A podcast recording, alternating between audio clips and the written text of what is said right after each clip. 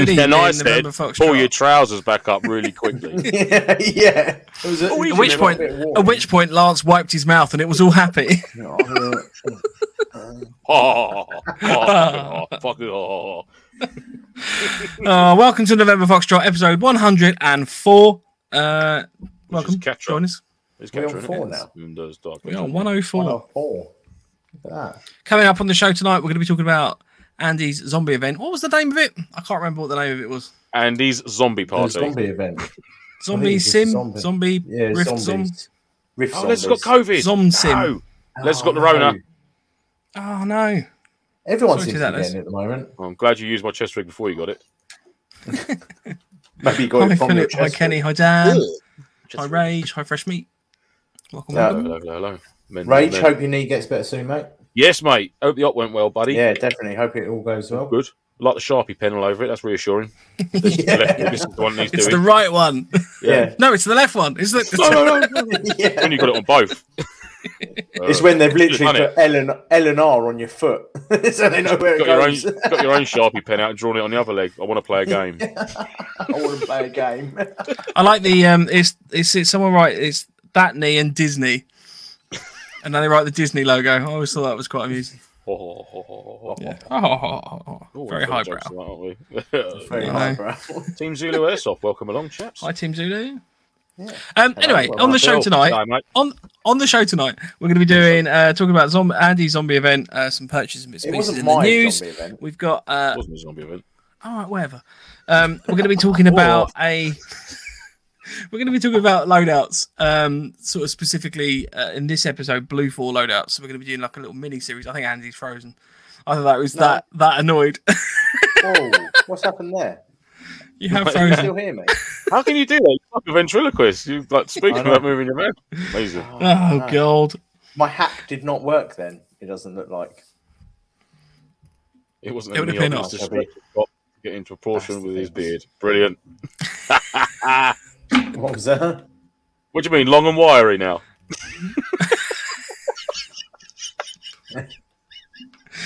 Oh, it's the same proportions. It's wide and deep, but just really thin to like maximise that. Marvellous, yes. It's like a platypus tail. Platypus, yeah. All right. Anyhow. Kenny says we were talking about drone use a while back. Watched a video of a MilSim in Sweden called Birgit. They're using vehicles and drones that could disable each other with infrared. That's intriguing. Ooh, I like that. That would be quite cool if you could integrate like a proper drone strike on something. That'd be wicked. Yeah, to a vehicle, just like yeah. And I'm going to an event that they had Reaper drones. So it's like those little tiny drones that just fly around. Yeah, look really big from far away. Yeah. Hi, Nick.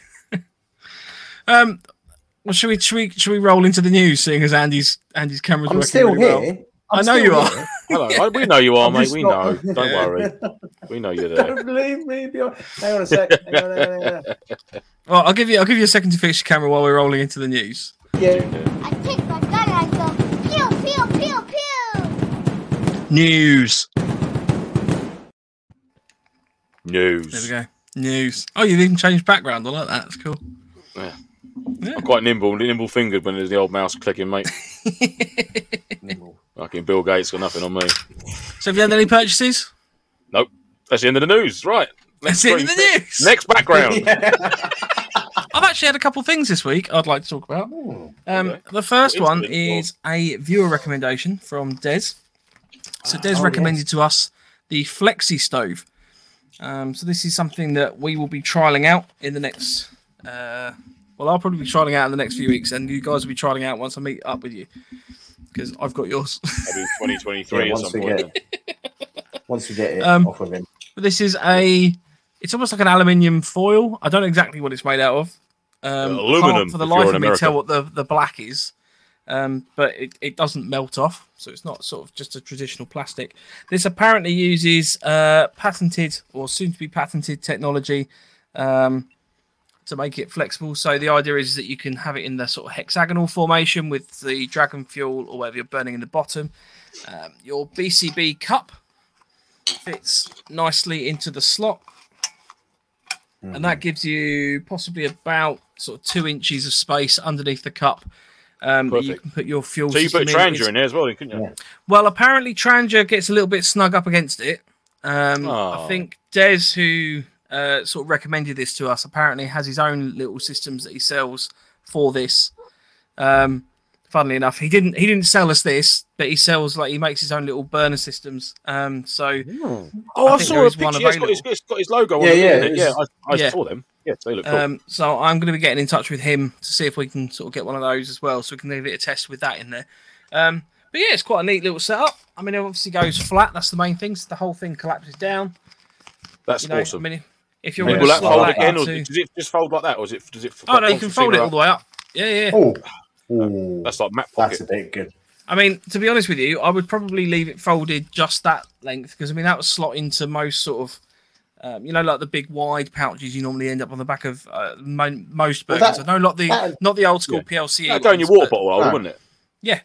Yeah, you could put that in between your plate and your plate carrier as well. That's it. Just whip out the stove. Just straight in. Just yeah. Nice. So it features a little tab on the back as well, which I think is heat proof. I need to double check some of these things. But yeah, good little system set up. Yeah, I like that. That's something that we'll be testing. A couple other things I bought recently I want to talk about as well is for some people, one person specifically got in touch with me to a question whilst I was selling my Dutch Army 2-man tent. The reason I'm selling the Dutch Army 2-man tent is I've bought a United States Marine Corps 2-man tent, which is 2 kilos lighter. Pussy. But I didn't need the reason. I didn't need two different tents. The fly on that one comes as a reversible, so it's got both woodland DPM and like a desert colour on the back of it. That's pretty cool. Which is quite interesting. So I could be playing around with that. And I also purchased a Ratnik Special Forces Russian bivvy, which the best way to describe it's a hooped bivvy, and the best way I can describe it is like having a little children's tent that you put your head in. Steady. Right? No, that's don't make it weird. It's like a little children's tent that you can put your head in, and then you're obviously like in the bivvy bag around you. So it's got like a little tent formation around your head, so it keeps the fabric and that off your head. My bivvy at the moment, I find once I've got it properly zipped up, if you're zipping yourself completely in it, you're basically breathing fabric for the entire evening. It's so uncomfortable and claustrophobic, and it's not very pleasant. So there's a couple of things I'm going to be testing out in the next few weeks. It's all stuff that I've bought myself, but I'm sure there'll be reviews and bits and pieces as well. But something nice, mate. Like that, yeah. I'm glad you're purchasing stuff. Awesome. I bought nothing for ages. Yeah, he was using our money, Lance. Yeah, well, I did wonder where our thrift money went for the year. Yeah. I bought all this new stuff. Yeah, have you, Mike? Well, yeah. Once you guys paid me back, I had a little bit of liquid cash going around, didn't I? Yeah, Mike's one for rounding up. Yeah, he goes, I've got no money. And then all of a sudden he goes, well, I've got yours. Yeah. It's 101. We'll put 100. We'll put 200. Round it up.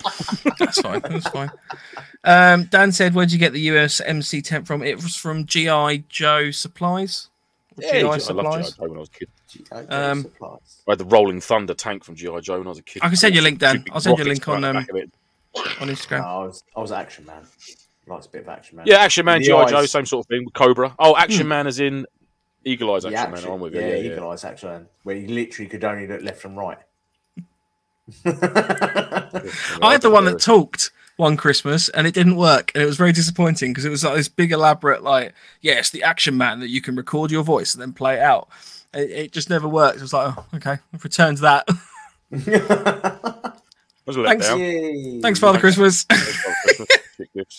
Dan says, how stiff is it when folded? Well, that's a very personal question.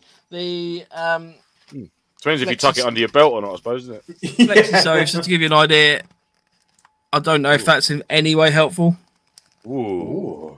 I don't want to flex around it too much and then fuck it up, basically. But it seems to be you flex away, flexible. Man. It's your stove. Yeah, you flex it. You flex that stove, yeah, baby. Yeah, woo.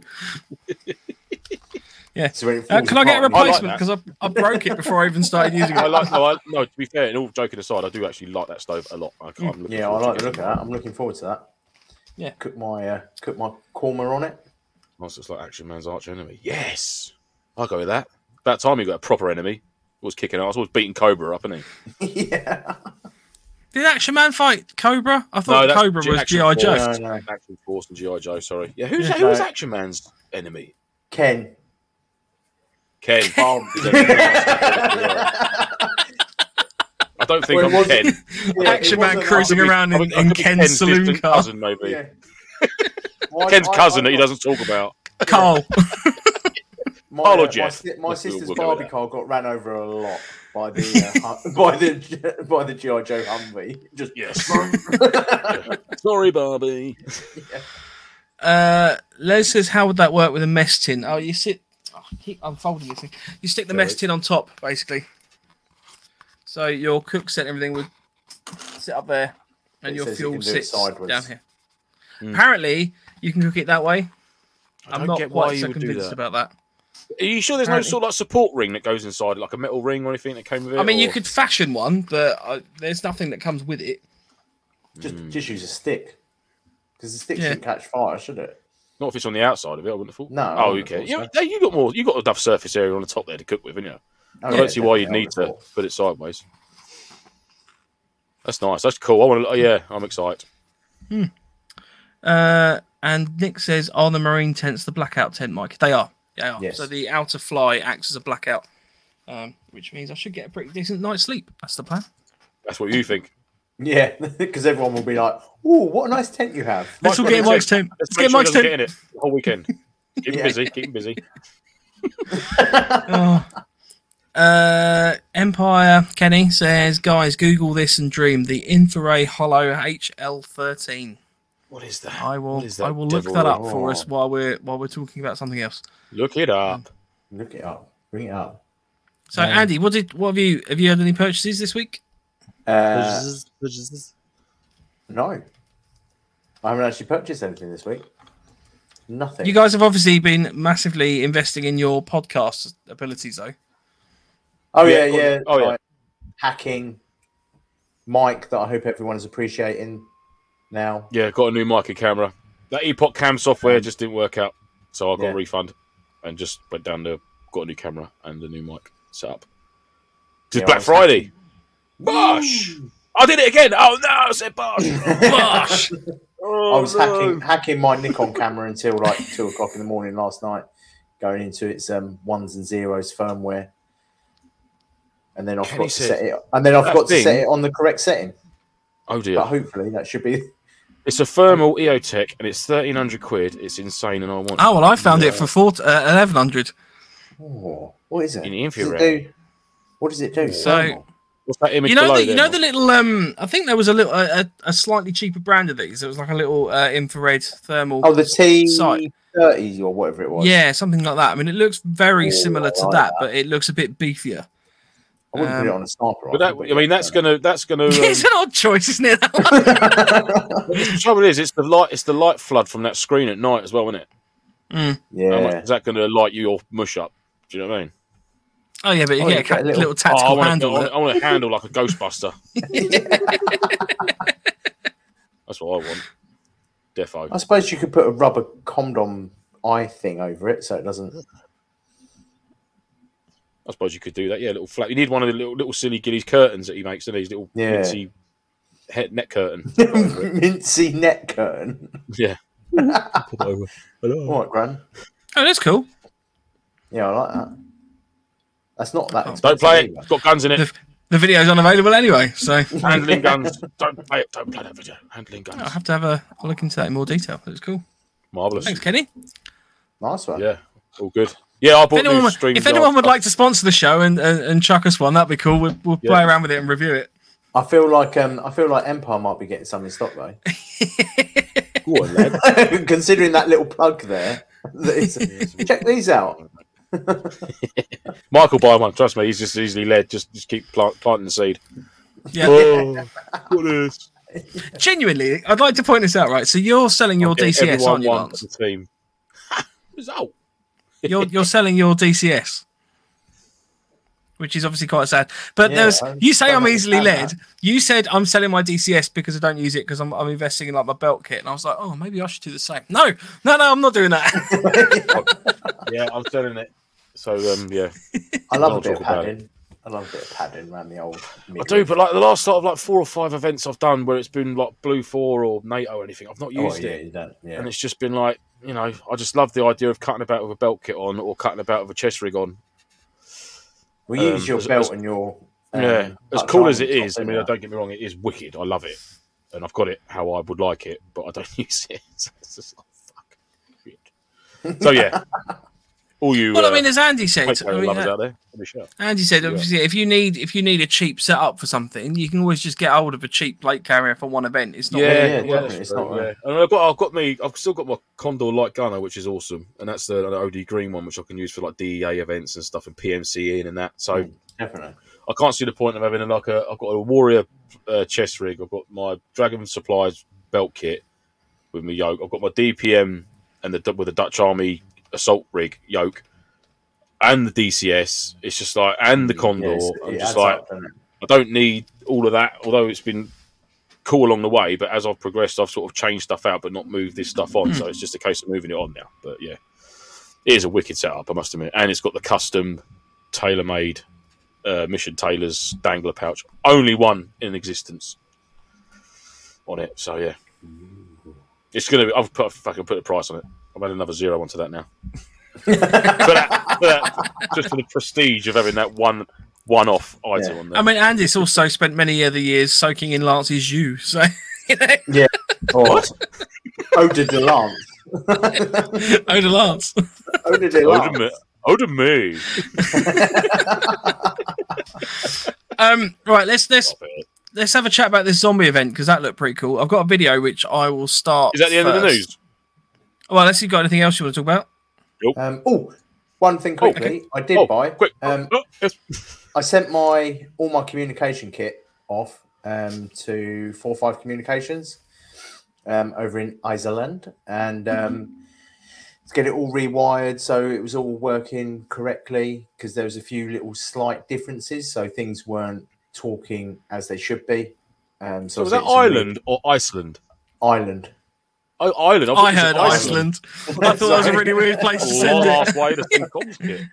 I've got some Viking horns added to it now. It's perfect. Yeah. I've got a boom mic which comes all the way around. And yeah, he rewired it, changed the plug so everything worked all nicely. Said there was a few issues with the cabling inside one of the brand new PTT, so he sorted all that. £70. I think with return postage, it was 80 in total. Like, you can't really complain about that, can you? Does it come with a guarantee or anything? I'm guessing it does. Yeah, I'm pretty sure it does. I didn't really ask about that. Yeah, maybe. Yeah. Like, if there's a problem, I'm sending it back regardless. Yeah. It's not working. But he tested it and everything, so yeah. Well, that's a good price. Well, yeah. What was the name of the company again? 4/5 Communications. They are 4/5 Communications. Is it 4/5 or 5/4? 4/5 sounds better. 4/5 Commando and this and the other. 5/4 Communications. They are 5/4. Oh, I was going to say 4. I was going to go with 4/5. They are on the old Instagram. 95 PLC webbing today. Oh, Nick's been sorting webbing kit out. Love that, mate. Love sorting webbing kit out. Yeah, it's fun. Yes, I've been sorting mine out, which is there. It's all there. My extended workbench I've put in next to my podcaster area. I've got a workbench now. Yeah. I'm quite keen to show this video when we've done the news. We done the news? Go for it. Yeah, hang on, I've got to change the screen. That's very loud. Sorry, hang on. Is this at the event? Yeah. Oh, I thought this was just like a weird TikTok or something. No, this is the zombies trying to get in through the main barrier. Oh, these were the zombies, weren't they? Yeah. So, I mean, that's pretty wicked. Just want to give a little shout out to Joshua Gromer, who sent me that video. And the person that did the images, can't remember her name, Catherine. Yeah, so that was all the zombies. Naughty. Walking around. And he's terrifying. The one you got your hand on now, left. Go left. No, go the other way. Who's the kid? He kneeling down. He's got white trousers. Black him. No, yeah, him. Yeah. Sophie, the one above, holding the leg. She was generally terrifying, and I nearly punched her in the face. more than once, where she just appeared out, because she was wearing all white and it was pitch black. All of a sudden, she just appeared out of nowhere crying, and I was like, "Whoa!" I don't deal with crying at the best of times. That is cool, man. Yeah. So when she came out, I was like, "Yeah, no, you're going to get punched." I won't lie, I feel a little bit sorry for this guy in the end, whoever he is. I'm sure your costume also looked great, mate. Yeah. Yeah, he's cool. Equally brilliant. Yeah, fair play, so, everyone. The zombies like absolutely played their hearts out the whole. Like, and you've got to think they're getting lit up. So there was 4 teams of 17 players, and it was fair enough. They kept it a single shot only, but you got 17 guys shooting single shot at one zombie. That's 17 shots within a matter of seconds. And goes what we said before, the players making the event. I mean, the effort people have gone and put in there. That's outstanding. 100%. That is credit to themselves. Well done. They had a second half, unfortunately, because we had to set up new props and stuff. And the second half, they came out with weapons, and the 2 on the left-hand side, the builders on the ground, they came out with chainsaws, like legit real chainsaws that had the chains taken out. Oh, and pussies. No. Take your hit. Wow. And no one knew about it. Like, none of the teams knew that they were going to start having chainsaws. And then literally, as soon as they came out and you saw them all moving around, and then the chainsaws started up, I've never seen 17 guys all in kit running, screaming from pitch black just in the opposite direction. No, that's cool. That's a cool event. So I'm just getting the photo of you up, Andy, as well, because obviously you were there as a sort of not just a player. You clearly had some sort of responsibility. I was a bodyguard. So there was a shop. So each zombie had like a tag, like a name tag. Wait, big old hashtag man. Representing. Yes, absolutely. Of course, it had to be on there. And when you killed a zombie, you could go up and get their tag, and they had money and stuff on them. And they could use those tags for certain things. So you could buy like a red tracer unit with red tracers, which would kill a zombie outright. Oh, okay. Instead of just putting it down, if it got shot by a red BB, it'd have to go down, and then it'd have to go back. That's cool. I like that touch. Yeah, nice. Yeah, that was. I do like a zombie event. I just there's something that always plays on the whole role play and just like fear aspects and stuff like that. Like you know, it's that proper like video game mentality almost. Because I remember we did Battle Stations Activity Centre did one at Longmore, and I know I've talked about this on the show before, but it's when you're a small team, you're having to lug a big case of something from one end of the street to the other, and you've got zombies coming out, and you're having to physically like defend yourself. There's just nothing better than that. It was just wicked. So because the storyline was that this they called him Panzer, Death Panzer, basically, but in German, and we were his bodyguards, and we were immune to the virus, and the zombies were scared of us because we basically made them. So I was literally standing at the gate, and the zombies would come towards the team, and I'd just be like, I'd stand there with my arms out and just like kind of beckon them away, like to stop so they don't attack the people that are queuing up for the shop. And then sometimes I didn't do that, and I just walked away. I was busy. Yeah, and other times I just went, "You lot can deal with this," and walked back into our little safe zone, which they couldn't come into. So then you watched like another 6 or 7 guys absolutely panic because they had nowhere to go. Fair play, mate. Yeah. That's cool. I like the kit set up on that as well. So you've got the kind of the shoulder guard on that as well. Yeah, James has asked in the chat why the 2 different knee pads. Because it's post-apocalyptic. So look a little bit. Everyone's got moody knee pads in the apocalyptic.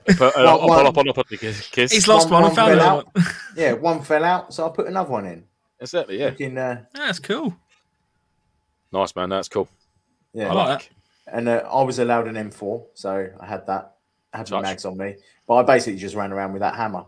I would absolutely do that. It was great fun. That and a pistol. I was like, yeah rock on. Nice.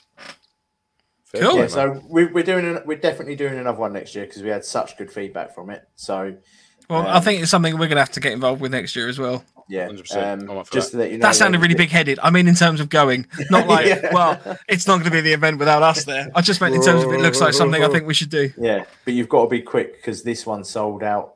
So when it opened, the booking was sold out in like 2 hours. We don't book tickets to events, darling. It's who you know. Yeah, Andy sneaks in. It'll be fine. Andy, please, Andy. Rage asked, where was it?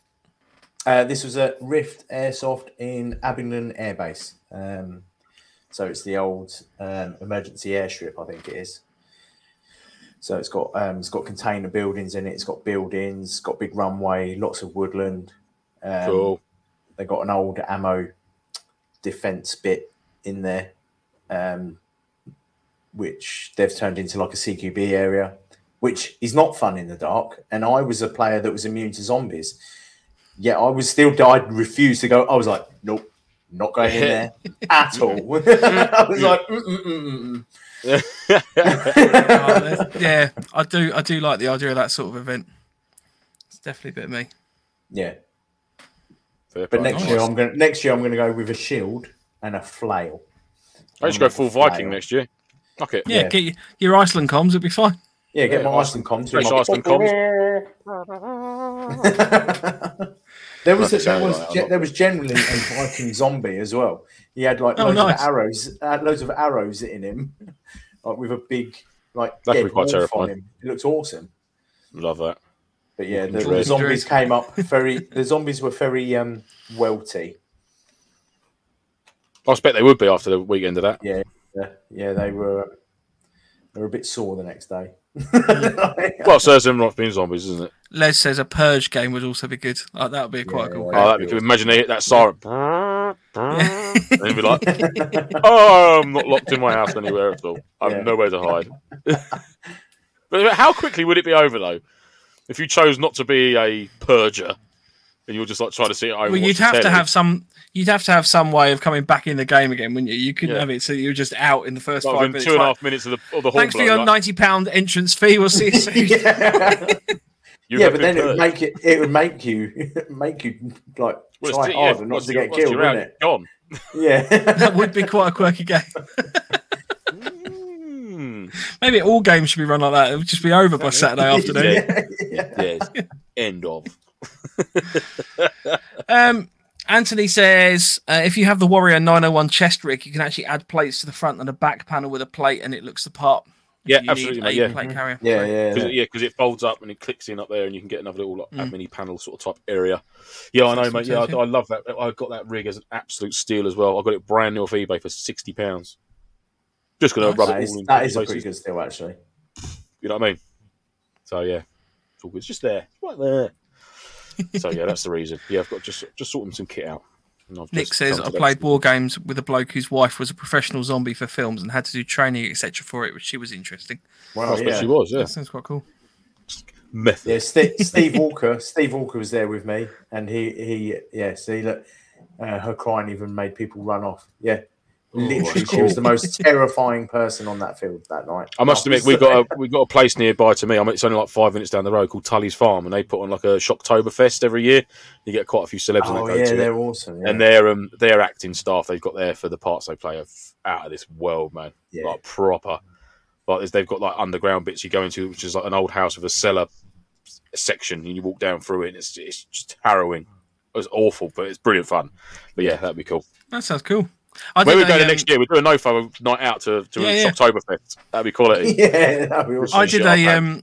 I did a Walking Dead style one, which was set up in like a warehouse. They basically, it's like a one weekend only type thing. They build like this sort of infrastructure of buildings and stuff like that, and then they'd hired loads of actors who looked spot on like the Walking Dead characters, but they put you in teams of 4. and it was all like a laser system type thing. So it's basically Laser Quest. But me and my brother were doing it, but they put you with this other couple. And the woman was just so freaking trigger happy. She's just blasting all the actors before we can get in the room to talk to them. Yeah. Like, David and I are like, right, you head up the stairs and clear the building. We'll come in after you. And like acting. She's just like, I do say acting. She's literally running the room and just popped all the actors. And like, they're going, well, I'm dead. Cool. Good one. That was cool. The only one we got to talk to was Carl, and it was only because he was a child that she had the split second of, should I kill him? Yes. Oh. So, that was cool. Good play. Nice. Should we move on to, obviously, our Blue Four loadouts? So, your Blue Four loadout. My Blue Four loadout. So the premise of these episodes, there'll be a little mini-series of three to start with, talking about Blue Four. So we're going to be talking the Blue Four kits that the three of us sort of put together for most sort of events.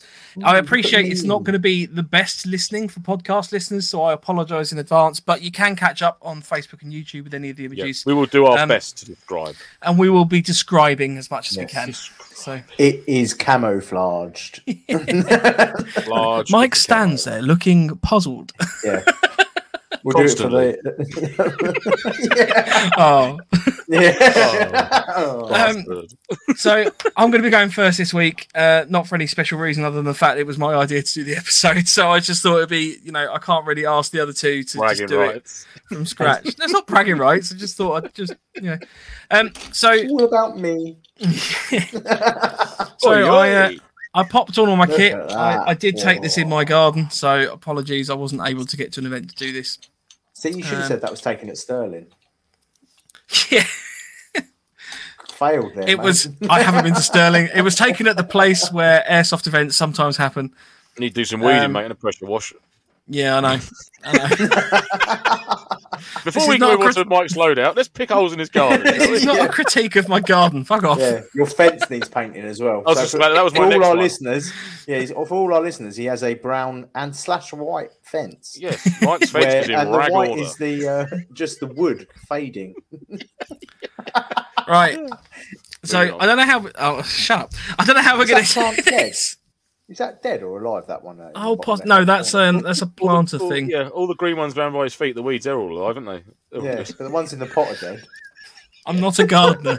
Yeah, he's took care of the wrong ones. Oh, right.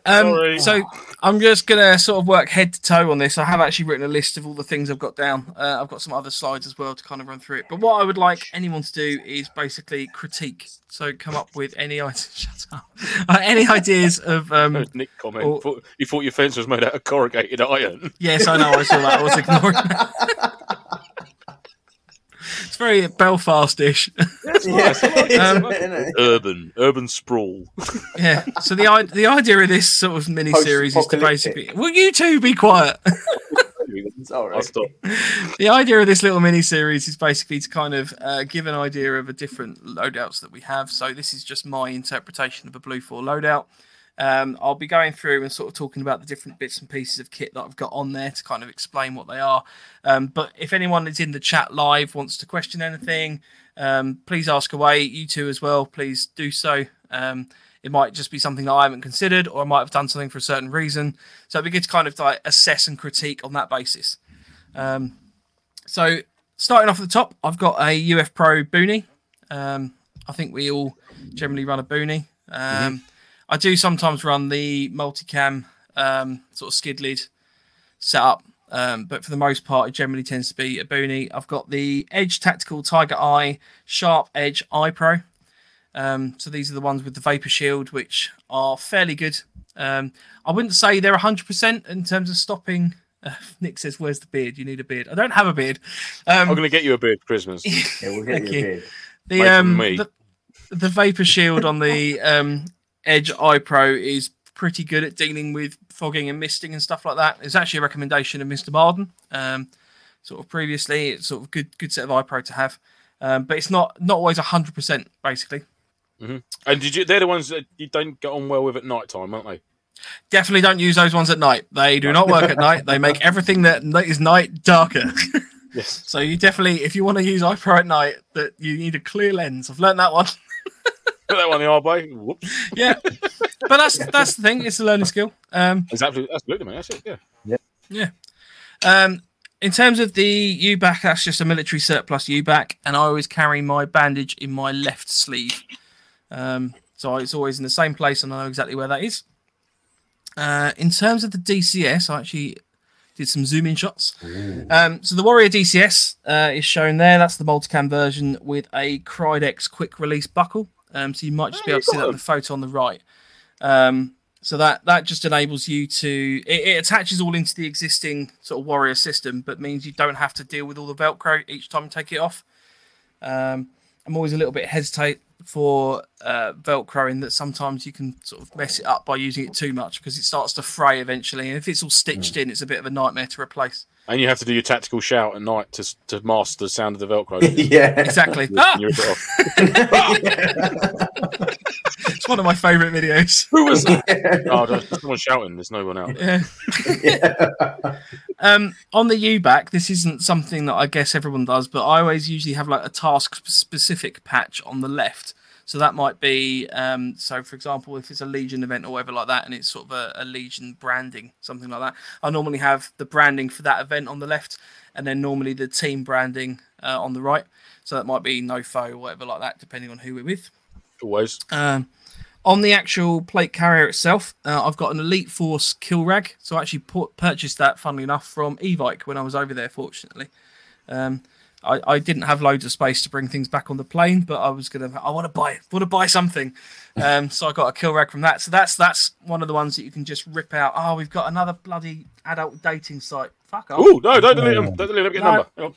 It's the same screenshot. One, 69XX Fun. Screenshot. Yeah. Fuck off. Sorry, 2 secs. Right, they're gone. So, yeah, that's the kill rag. Next to that, I've got an FMA S light. So that's my kind of dead red light. That's got three settings. So it's got a slow strobe, quick strobe, and a on, basically. So it's just like a little Velcro panel that sticks to the Velcro at the top of the DCS. A little bit of patchwork in terms of team branding and 9-volt, just to allow people to know who I am. Next to that, on the far left, is the Nightcore NU05. So that's, again, another Mike Marden recommendation. So that's the little Nightcore light, basically. So that's got both red flashing functions. Yeah, and they're very bright. I used to use a Viper sort of little pen light type thing. It was only about a couple inches tall. And the torch used to come out the front, but that used to just get turned on all the time, and it was a right pain in the ass because I'd be running along at night and not realise it, and it's just flashing bright, and you didn't really see that, which is a bit of a pain. But yeah, it's quite useful. So if you ever need illumination quickly, you know, you've got a bit of light there. Under that is the training knife. So that's something that I've actually taken apart and kind of remodded for me. It's got a little bit of Sugru in there to make the fastener a little bit more clicky. So Sugru, for those that don't know, is like a plasticine that sets over time into sort of like a hard silicon. So I just sort of played around with that. I've also taken the whole thing apart. There's a little counterweight in the handle of the knife to make it feel a little bit more chunkier, but it's used to rattle. So I took the whole knife apart, painted all that up because the rod had gone rusty, glued that all in place. So it's chunkier. It's not going to go anywhere. It just feels a little bit more robust now. Nice. And then that's just cable tied onto the front, basically, to the molly. Underneath that, on the right-hand side, just to the right-hand side of the kill rag, you've got my hydration tube from my Source, 1 litre kangaroo pouch, which is coming over the right shoulder. I always keep the left... Is that in a position now where you don't lose shit off of it? Yeah, so I've got a little... I used to have it coming straight down and it would clip onto the little hydration tube mount sort of lower down on the plate carrier. So yeah. I've now got it kind of angled running across the front of that, with the theory that it's kind of tucked behind the magazine pouches and stuff there. So that generally seems to keep it in place a little bit more. I need to do a little bit more modding work still to the hose. I know people have sent me some... ideas on how to basically stop that from disconnecting that QD system on the mouthpiece. But that's a much DCS better position now. I found. You don't want to sell it. I don't want to sell it now. Seeing you all want to go, I'm just like, I really like my one. Oh, don't worry. No. On the right shoulder as well, I've got it's actually a Viper sling, funnily enough. It's like a single point mount. I'll show you on one of the later photos. It mounts to the back over your shoulder in the molly, and it stretches over the top, and it's slightly elasticated. I've got the same buckle system on all my weapons, so I'd never have to replace the sling system. They're already all fixed on there, so I know that whatever weapon I'm running, any riff, will always connect to that mount. And I've also copied the same mount for all of my plate carrier and sort of harness setups and anything like that. So the idea is that it's all fully interchangeable. I don't ever have to faff around going, oh, I've got the wrong thing and the wrong one, which is why there's a green strap, the green buckle on the M4 there, and a tan mount, basically. Okay, cool. Is that a Viper aftermarket clip as well, which just fits and works nicely? Or did you buy it's all a Viper system. The Viper setup comes with the clip that clips to the rifle as well. Yeah. So you can I always leave the clip on the rifle or the LMG, but did you buy like four different sling mounts? Or did you buy? Oh, okay, right. Yeah, I've just bought multiple sling mounts because it's just easier, basically. And then one thing I wanted to point out is I don't know what other people do. You'll notice slightly that the Warrior DCS actually has two quick detach clips up on the sort of shoulder blades. With the hydration tube and the sling, where that's running over the strap, I never disconnect that side, but I purposely left the other one clear so I can disconnect that one if I need to. So I've only got things running over my right shoulder. You can just make out the Kudio headset, which is just, to be honest with you, quite a cheap headset. It's something I'm looking to upgrade. But that's the little mouthpiece that just sits inside just above the QD buckle, which means that I can still utilize that to take my plate carrier off if I need to. Generally, I tend to just go over the shoulders because it's not a problem, but that gives me the functionality that I can take that off if I need to. In terms of the pouches on the front, I know a few people are saying... Kenny says you keep your carrier pretty clear at the front. Do you like it with less, i.e. mags? And Dan's also asked where are the mag pouches. So bear in mind, I generally run an LMG roll. I don't generally tend to use an M4. If I do use an M4, it's either CQB, and I admit I have been using high caps in those scenarios because it generally tends to be, tends to be games like AI 500 or anything like that where LMGs just aren't useful. Battle rattle. You need high cap magazines for an AI 500. Well, you do to be fair, because you're fighting other people with them. So it's not like a MilSim event. Chaos. No. It's Des. Right, by Des. With Des, we've just spent a long time talking about the Flexi Stove at the beginning. Mike's been wiggling Flexi Stoves at this. Yeah, thanks to your recommendation. So top man, nice one. I don't generally tend to carry a lot of mags on me. If I ran an M4, I've basically got a pouch slot to the right that I can do so if I need to. You'll find that sometimes I run an M4 mag, which is a backup for other players. So I've had that a few times where we've been in a situation where I'm running the LMG and someone's gone, I've run out of ammo, and I can just quickly grab them an M4 mag. And whilst it might not be the most compatible with their weapon, it does give them the ability that they can take that off me and they can carry on playing. So that's kind of acting in that support role, basically. To the right of that, so dead center, I've got a Osprey 9mm pouch. Sometimes I use that for a Glock mag. Sometimes I use it for a utility tool, something like that, like a Leatherman. It's all fairly compatible for that. So that's generally what that gets used for. For the most part, it's a pistol mag. If I'm running the pistol, otherwise it's just basically a spare magazine sort of pouch on that front, and then under that I've got the to the left of that is an Emerson Gear M4 pouch, so it's like a clamshell type thing, so it does expand out, so it's not restricted to like an M4. It can take something a little bit bigger if I needed to, like an AK mag, something like that. Is that just a single mag pouch or is it a double? It is just a single one, yeah. Okay, cool. And then just to the left you can just about see that, so it's on the actual cummerbund bit of the DCS is my radio pouch. So I know that a lot the DCS comes with a radio pouch that sits just inside the plate carrier, just sort of under your left nipple. I found that super uncomfortable for any kind of use. So that came straight out that pouch. I don't use it. So I've got my radio mounted on the outside, just under the arm, so it's just out of the way. But I have the ability to basically change the radio settings if I need to, because there's nothing worse than when you're trying to turn your radio up or down if something's if you've bumped up against something and it's turned off, you can't reach it if it's on your back. There's also a little plastic carabiner there, which is more just for gloves when I'm not using them or anything like that. It just allows me to keep stuff on me. And then the dangler pouch underneath the DCS. So that's a Warrior dangler pouch. That contains a point to talk cards. So they are my, I think we talked about these on the show before, but they're basically a laminated set of cards which allow you to communicate by pointing at various imagery on the cards. So there's been a number of events we've gone to. Language barriers and things like that. Exactly. Play the part. There's been a number of events that we've gone to where some of the players of Op 4 are going, I don't speak English. Well, funnily enough, I can deal with that now. So it gives, I mean, it to me adds an extra bit of realism there, because it's kind of like you're trying to convey information. And they are based on real Afghan point to talk cards. They're not the real cards because I couldn't get hold of those legally. But for some reason, they had all the images of these cards downloadable, available online. So I just printed them off, I'm not going to lie, PDF'd them, laminated them, and made my own little book. So perfect. That works fine. I've also got a little bit of spare cash in there. So if you're at an event where there's a burger van or something like that, it's like a skirmish day, then I've got some cash if I ever need it. Bribery. Basically. And then usually a pen and a notepad as well. So that's usually fairly vital for events. You know, if there's any sort of decent briefing. Where's your Haribo pouch? I'll show you that later. We'll get into that. Don't worry.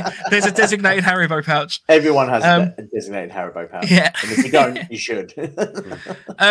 On the right-hand image, so just under my left arm, you can see the radio pouch. What you can't see is I've got a Marauder survival tin pouch that just sits under that. It's quite a flat little rectangular pouch, and that contains normally my camo system, so my camo face cream, anything like that, as well as all the loose cables for the Baofeng UV9R. So that the UV9R basically has like a whip section that comes out that you can then connect any of the Motorola connections onto, because Kenwood. It's not got a standard Kenwood.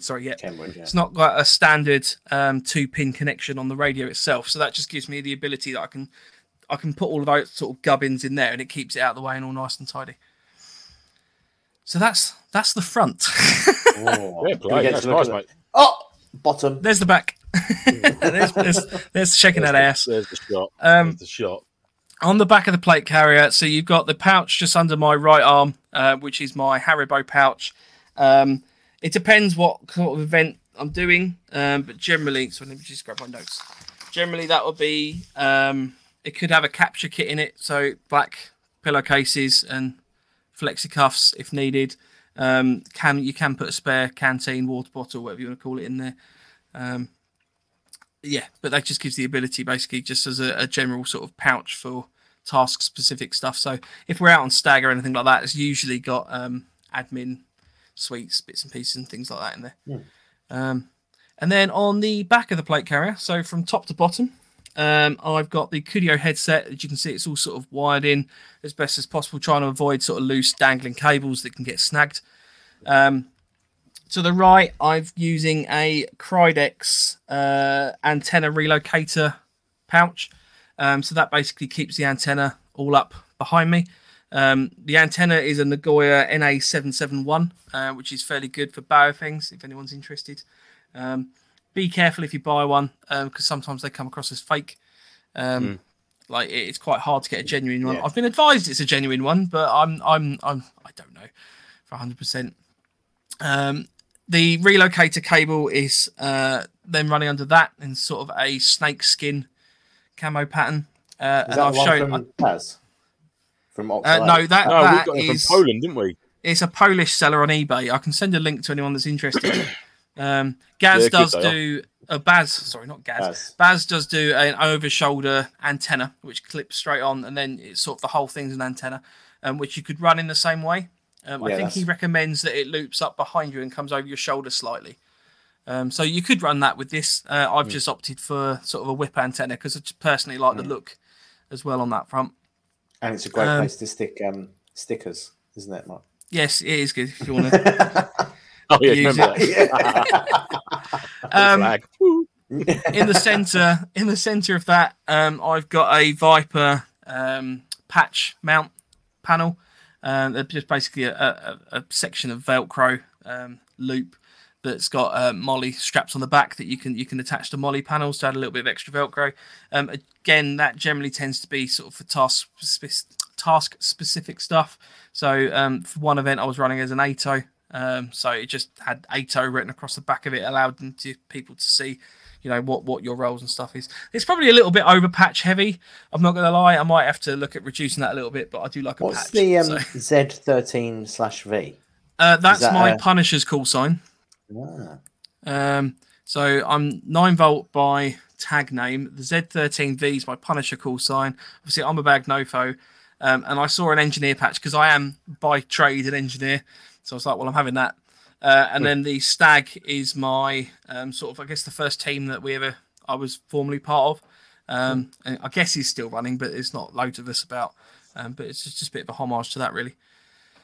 Fair play. Nice. The only other thing to talk about on the plate carrier is the pouch to the lower left is a GSR gas mask side pouch. So they can pack down quite small, but you can extend it up so it goes sort of double the height. I sometimes use that for just a general admin pouch, but mostly I'll probably put a smoke grenade or some pyro in there that's stored appropriately, so it's not all loose and flying about. But it gives you the ability for the person behind me, if we're room clearing or anything like that, they can grab the pyro from my back, so I can maintain sort of situational. It sounds really cack when you say it out loud, but I can maintain situational awareness in front of me, but it gives the person behind me the ability they take the pyro out and lob it in the door. That was sort of fair play, trying to enter. Well, it works, doesn't it? I'll do the same. So that's, and then just to the right of that, you can see the Source hydration bladder. I generally try to keep my back and my front quite clear because I find that when carrying backpacks or Bergens or anything like that, you don't want a load of pouches on your back. For example, the bladder system, you'll notice, is just sitting behind me, just behind my right arm. So it's out of the way. But it means that I can still obviously carry a litre of water on me without having to have it on my back, which gets squashed by a Bergen.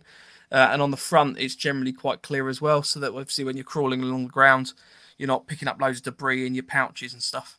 You're not having to lay on loads of shit as well, because that's very uncomfortable if you've got to be there for extended periods of time. So just as a quick question, do you find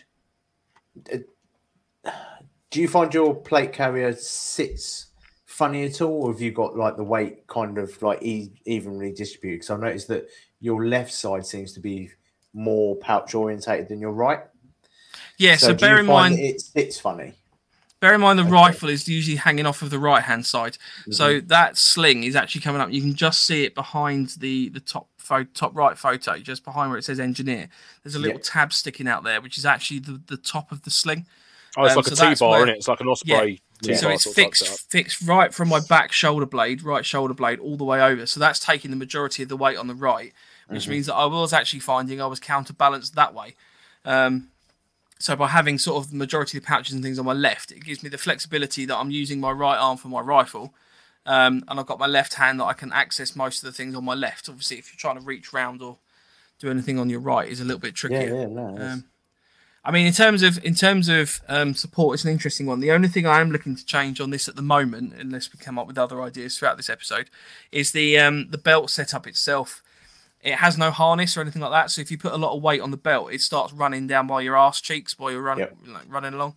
And that's something I need to add, because I know at the SEO event for the first hour I spent just hoisting that up. I'll tell you what, Mike, if you're looking for a harness, mate, you can Condor do a really good one, which I've used several times, and it's a low profile. It's called the H-Harness, which I've used, and it sits underneath a carrier really, really well. It's nice and light. It's nice and light, and it's obviously very strong. I've got it in OD green.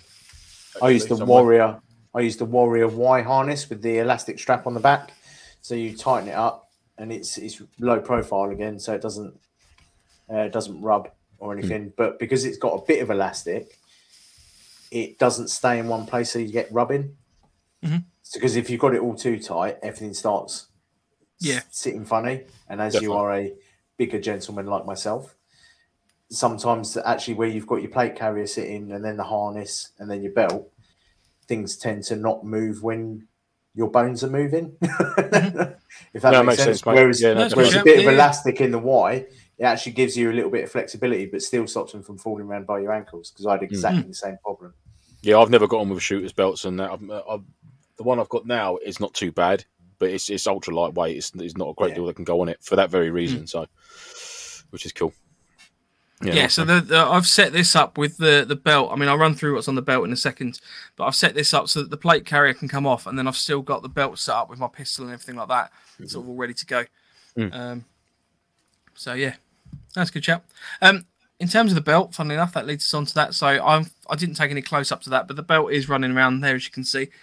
So from the buckle in the centre, so rotating round clockwise, I have a Black Hawk Serpa Glock 21 holster with a quick disconnect mount, which means it's like the rotary mount, so you can click it into different positions, which is quite useful. The Glock 21 mount works really well with a Glock 17 airsoft pistol, because Glock 17 airsoft pistols are slightly bigger than the real steel versions. And they won't fit in a Glock 17 mount.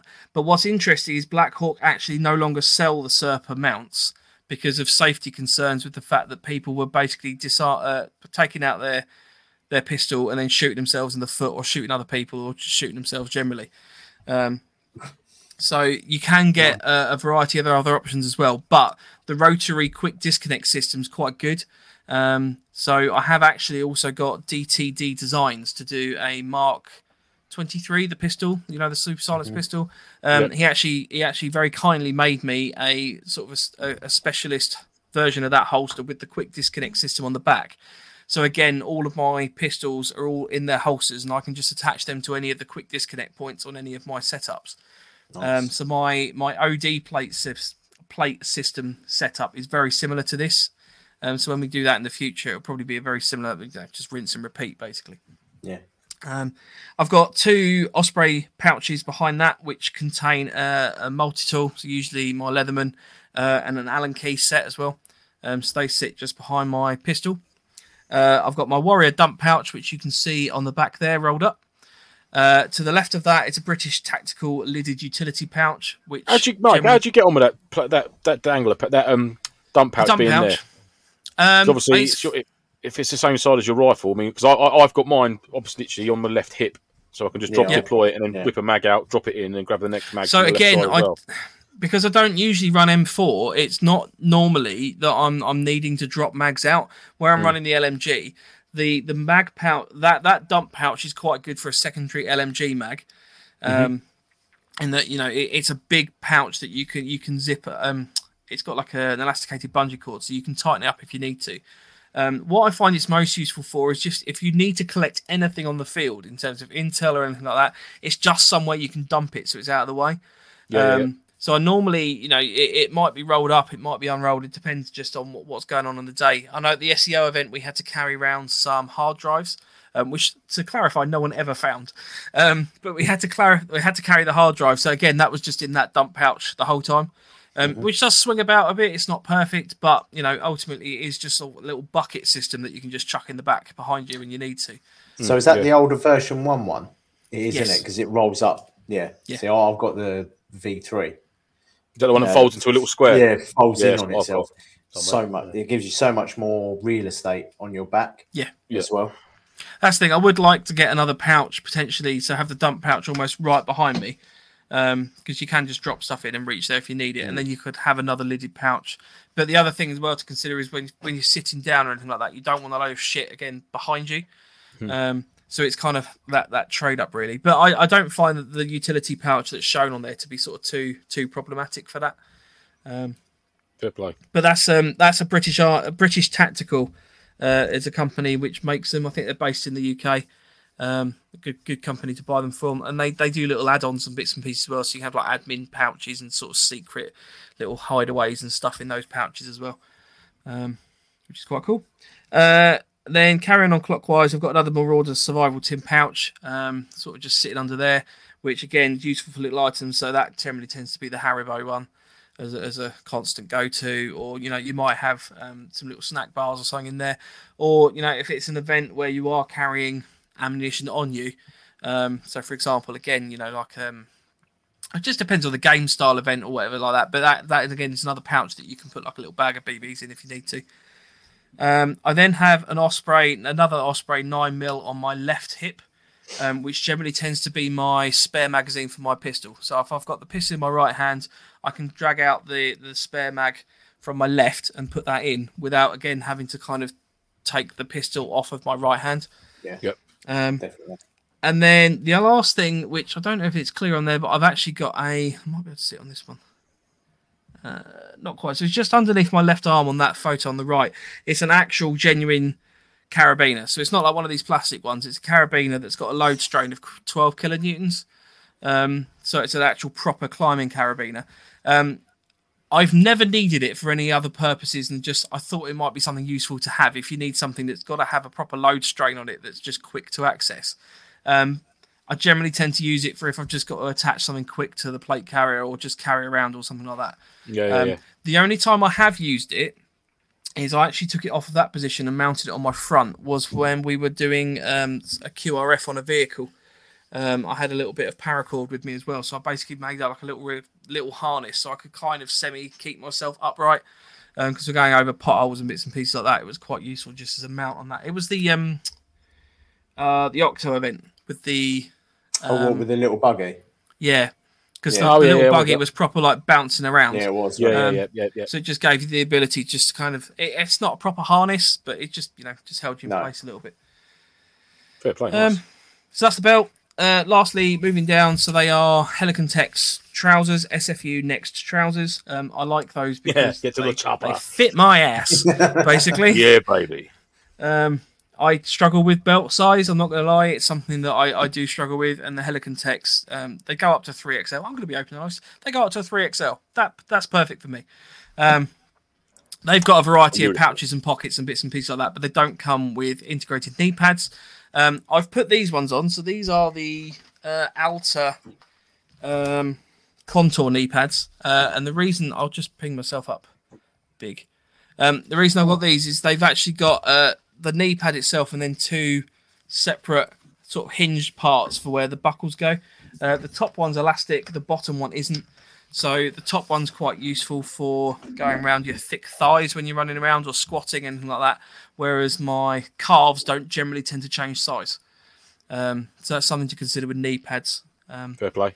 Yeah, it makes sense. And then lastly, I've got some surplus gaiters on there over the boots, just some general hiking socks, and then Hakes surplus military boots.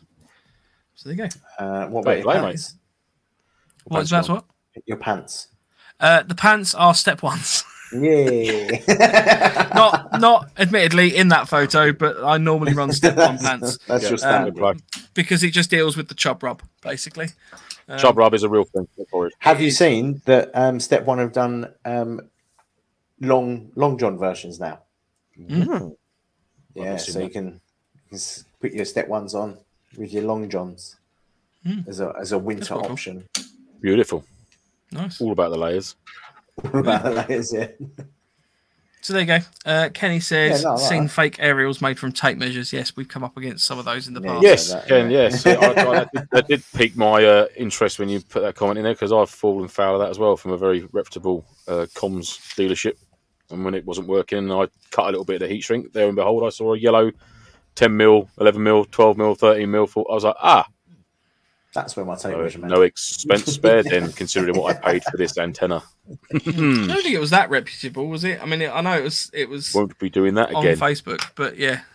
Well, you know what I mean. Yeah. On the scene, shall I say? So yeah. So yeah, that's my Blue Four loadout. So in a few weeks' time after Christmas, we will be doing one of the other two. We'll be doing the same thing for their loadouts, and then vice versa. A couple of weeks after that, we'll be doing another one. Just a little mini series to kind of give anyone ideas, etc., etc. So, yeah, nice man, that's cool. If anyone's got any questions about anything that we've talked about though, like product wise or where I got stuff from or anything like that, just give us a shout. I'm happy to talk stuff through. Are you going to stick some of the pictures of your lovely self up on our Facebook page? I will be putting them on the Facebook page. Yes, good. Particularly, I won't lie. I didn't know what pose to take in the front one when I was facing the camera, so that's my awful smile. Yes, yeah, I love that. I love it. Definitely. Hello. It's all related to you, innit? It's obviously what you want. Yeah. It's not like just copying what you'd see on a TV show or for real or anything like that. It suits your game style and what you carry and what you do. So it's all personal sort of thing. Yeah, 100%. And it looks good. It looks good, mate. It's I think, yeah. Tidy. I think the thing to remember is that ultimately it's going to be what's comfortable for you. I mean, if you are running an event where you are doing a proper reenactment style thing, so there is that RCT 13 group that I know we bumped into a few times, Lance. Mm. Oh, what, the US Marines at Legion? Yeah, the proper pucker loadouts. Absolutely cracking. But theirs are based on the proper real steel loadouts. Whereas obviously that's kind of a mishmash of what I found useful for me, basically. Yeah, but that's from their reenactment stuff and that as well, isn't it? Don't forget. Yeah. Yeah, that is Bob on what they've done. Dog Nick Soldiers is a wicked film. I've not seen that for years, Dog Soldiers. I like Dog Soldiers. That. That's the werewolves, isn't it? Yeah. Oh, mate. Yeah. It's a proper cult awesome. Classic. I mean, don't get me wrong.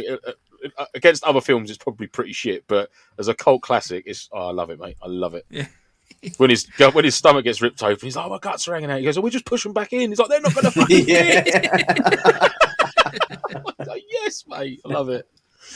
Yeah, I'll have to give that a watch. Nick said, later. "What do you use for Mouth Pro if you do?" So I have two. So I have the Delta Mike Face Pro, which is the kind of the schmar tube type thing with the integrated sort of wire mesh. Snug. Snood. Yes, it's snood. So it's got like the wire mesh panel that runs over your mouth, and you can kind of ease it up over your nose. The other one I use is the. I didn't touch anything. What did I touch? It's the half mesh. So it's wherever the masks are. It's like the mesh panel that runs down, sort of over that has like the soft cheek sections, and it's like the harness strap around your head. So if I'm ever running an event which is kind of proper intense indoors type thing, you'll probably find me wearing that because CQB, I don't want to lose my teeth, basically. And then Terry said, "Mike, why have you got one sleeve rolled higher than the other?" It's just combat effectiveness, Terry. Breaking up the shape, man. It's not that bad. Just breaking up the shape. Yeah, I don't know. Three fingers, really, Mike. Three fingers. Don't be rude. Tell him. See, the thing I do is I don't like the inbuilt shoulder and elbow pads that you get. You know those plastic ones that are similar to the knee pads. Hate them. Can't get on with them. They never sit in the right place. So literally, I roll my sleeve up to the point where it acts as a elbow pad, and that's it. That's all I use. Controversial. I'll never basically back in the day when I was in the Army Cadets, we was on parade. RSM Curran, right? RSM Curran used to come down the parade square and he'd put three fingers on your shirt where it'd been rolled up if you was in like lightweight dress and that for the summer. And if it wasn't three fingers thick where you rolled it, put it all down, scrunch it all up like that. Fucking do it again. Fuck me, mate. I'm only 13 years old. Fuck off, will you? Why is he making you undress in front of him? That's weird. He didn't do that. Rolled the sleeves down. He's a scoutmaster as well. Don't read into it more than it needs to be read into. That's funny. I'll never forget that. Three fingers. That's cool. Yeah, I mean, obviously, we're not in the actual army, so, and I wasn't if anyone tries to do that to me, I won't be very happy. I will do it to you. I will do it to you now. Every event you wear like that. Three fingers, everyone. Or when you're in a position firing, you can't move it. I'm just going to unroll them. While you're firing. Long sleeve wanker. The only thing I probably would add to that loadout is cam cream, obviously. So I'm surprised you weren't fully. I'm a little bit notorious for cam cream. I do like cam cream. You with a good thick layer of cam cream on. I am getting a bit better with my cam cream application. It's still a lot. It's quite handy when Mike applies cam cream because if I ever forget my notepad and pen, I can literally scrawl designs and briefings on Mike's face. And then it's there, but it's still at the end of the mission, so I can do a debrief. As you see, this is where we moved. Oh, no. Depends how long the objective is because normally the cam cream washes off because I'm so sweaty. Like, Mike, stop sweating. You're losing all my information. His forehead looks like one of those old football things where you've got an X here and a line going like that, and then a circle here. And yeah. There's a pirate ship here, and the treasure's buried over there. People playing tic-tac-toe. Yeah. That's it. That's what we're doing next time, Lance. Dodge the swamp. Yeah. That's where Brewer will be hiding for you. Harry says, question, do you guys have a recommended TV movie watch list where you got ideas for loadouts? You could set up a user list on IMDb for a top Nofo recommended viewing list. That's something. Oh, that's a wicked idea. I'm well up for that. We should do an episode on that one, like our top 10 each or something like that, of like go-to films to watch. Pirates of the Caribbean. Pirates of the Caribbean.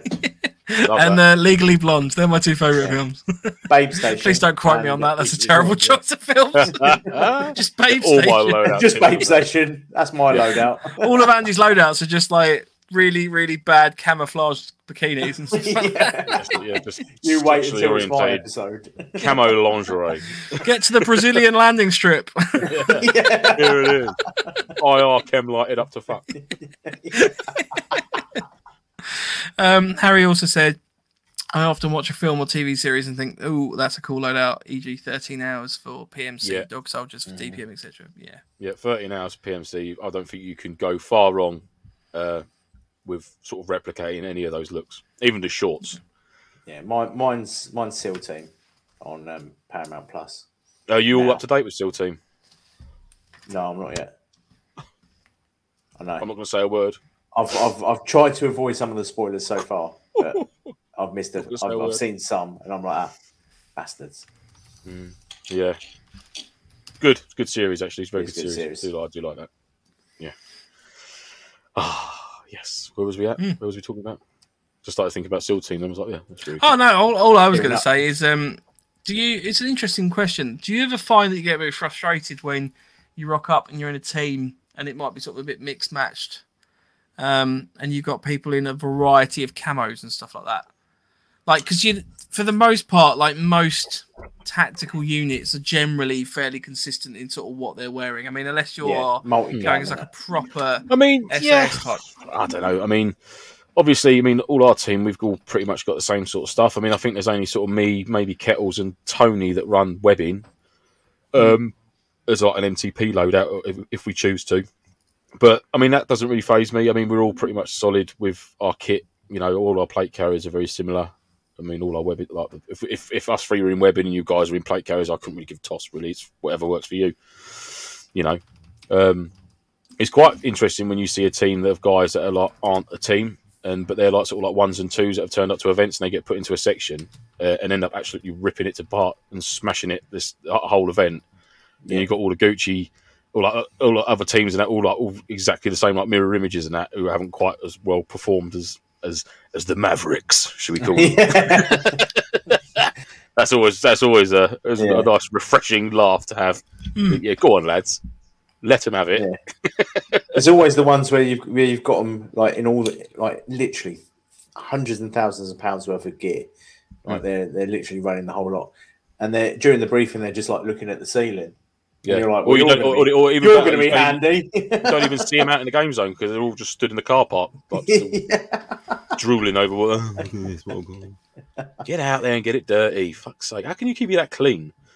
I'm covered in shit. It's been about 10 minutes of something started. I'm covered in shit. You should pull up to the car park and just start rolling yourself on the ground. Yeah. Well, you might as well get it over and done with early. Yeah. You get wet once, can't you? Yeah, active camouflage, isn't it? Rage asks, so are you lot going to Operation Machiavellian with Defiant in March? I hope so.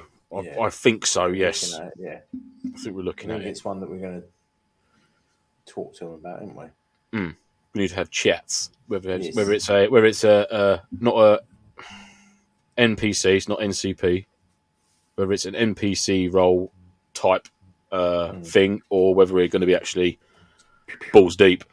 Pew-pew. I'd like to be pew-pew myself, but we'll see. Yeah. We shall let you know.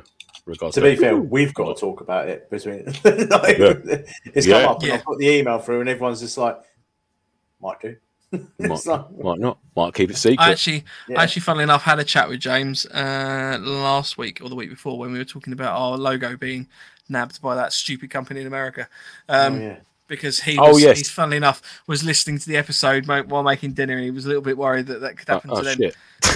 So we had a bit of a chat about branding and stuff like that, which was quite cool. So fair play. Yeah, nice. Yeah, hope to go, Rage. Hope to go, mate. Yeah.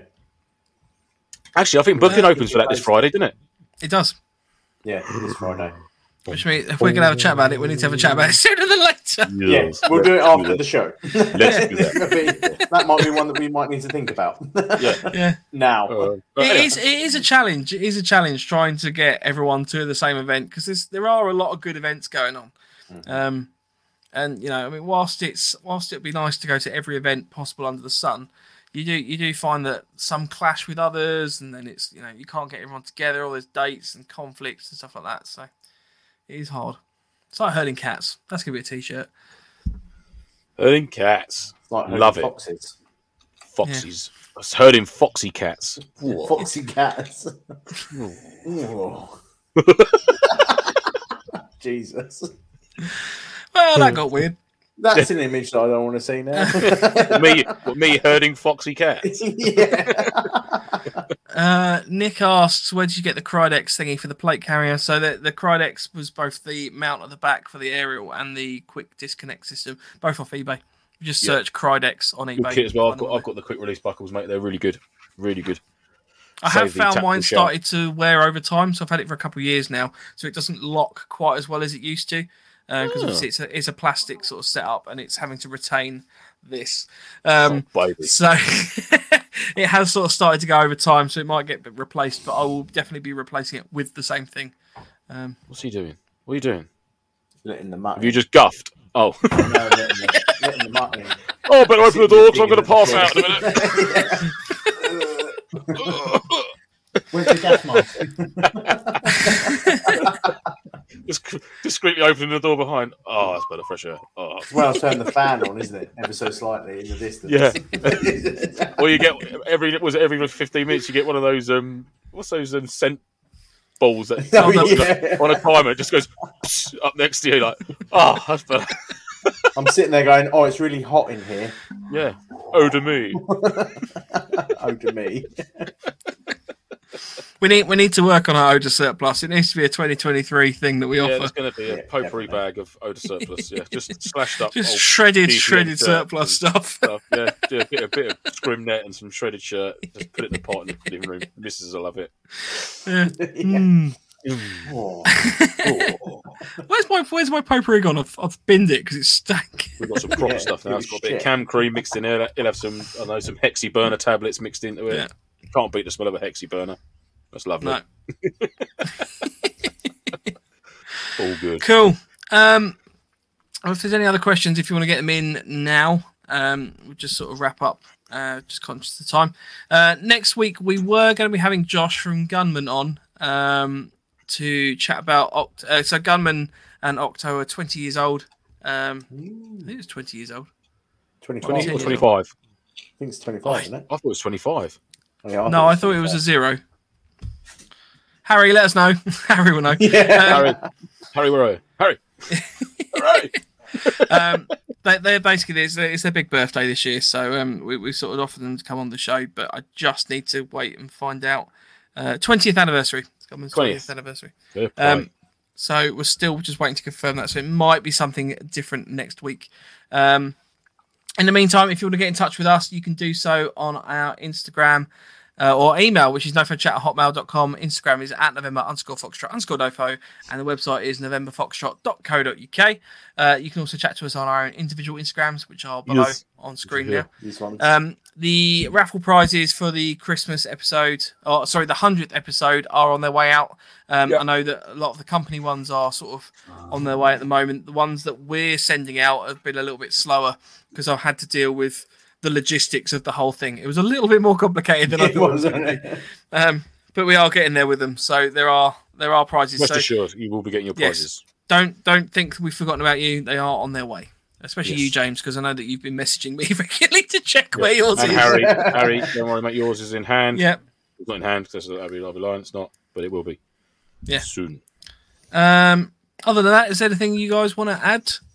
No, good, mate. I enjoyed that very much. Nice load out. Yeah. Nothing to really I like seeing kit pictures. I like it. Kit. I love a bit of kit. I thought it'd be good if we can kind of hark back to some of our more kind of kit obsessed episodes. I know it's not. I'm not overly helpful for the audio listeners, but ultimately, you know, it's part of the fun, isn't it? Having a look at stuff. So yeah. Cool. If you want to listen back, you can do so on our previous episodes, which is Apple, Spotify, Amazon Alexas, Google things. Just ask us to play November Foxtrot. Les has got some. Alexa, play November Foxtrot podcast. Just see if it starts Les's Alexa off. We've got here's Alexa. Oh, I wonder if it works on mine. Alexa, play the Nofo podcast. Well, it won't know Nofo. It'll be November Foxtrot. From Amazon Music. Oh, maybe it will. You can skip between podcast episodes by asking the previous episode. Oh. Now for your podcast. Here's the latest episode, 234. No, us. It's not us. Alexa, stop. Alexa, no. Alexa, no. No. That was us.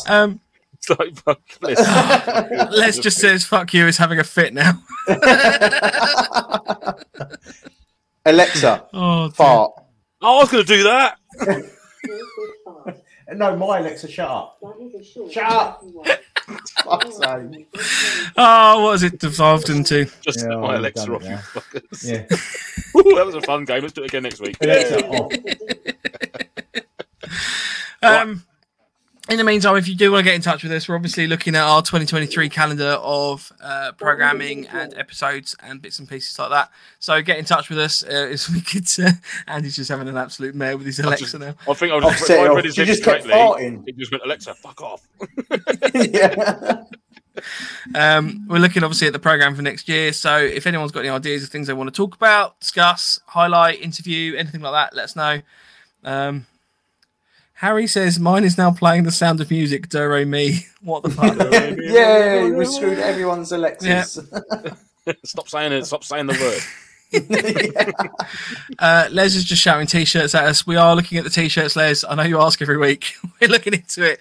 There's some other bits and pieces that we've had a meeting about as well that we are in the process of actioning, but until they're all sorted out. And we've recently found a company in the States that will make the T-shirts for us. Yeah. Wash. Oh, we should have just let him run. We should have just let him run with it. Right. In the meantime, have a good week. Yep. Yes. Awesome. That was it. Okay. So we'll see you next week, 8:00 Wednesday. Yeah. Say goodbye, guys. Memberships. Bye, guys. Bye, guys. Stay no. Stay no. Later. Bye, bye. Ciao. Ciao. Ciao. Bye.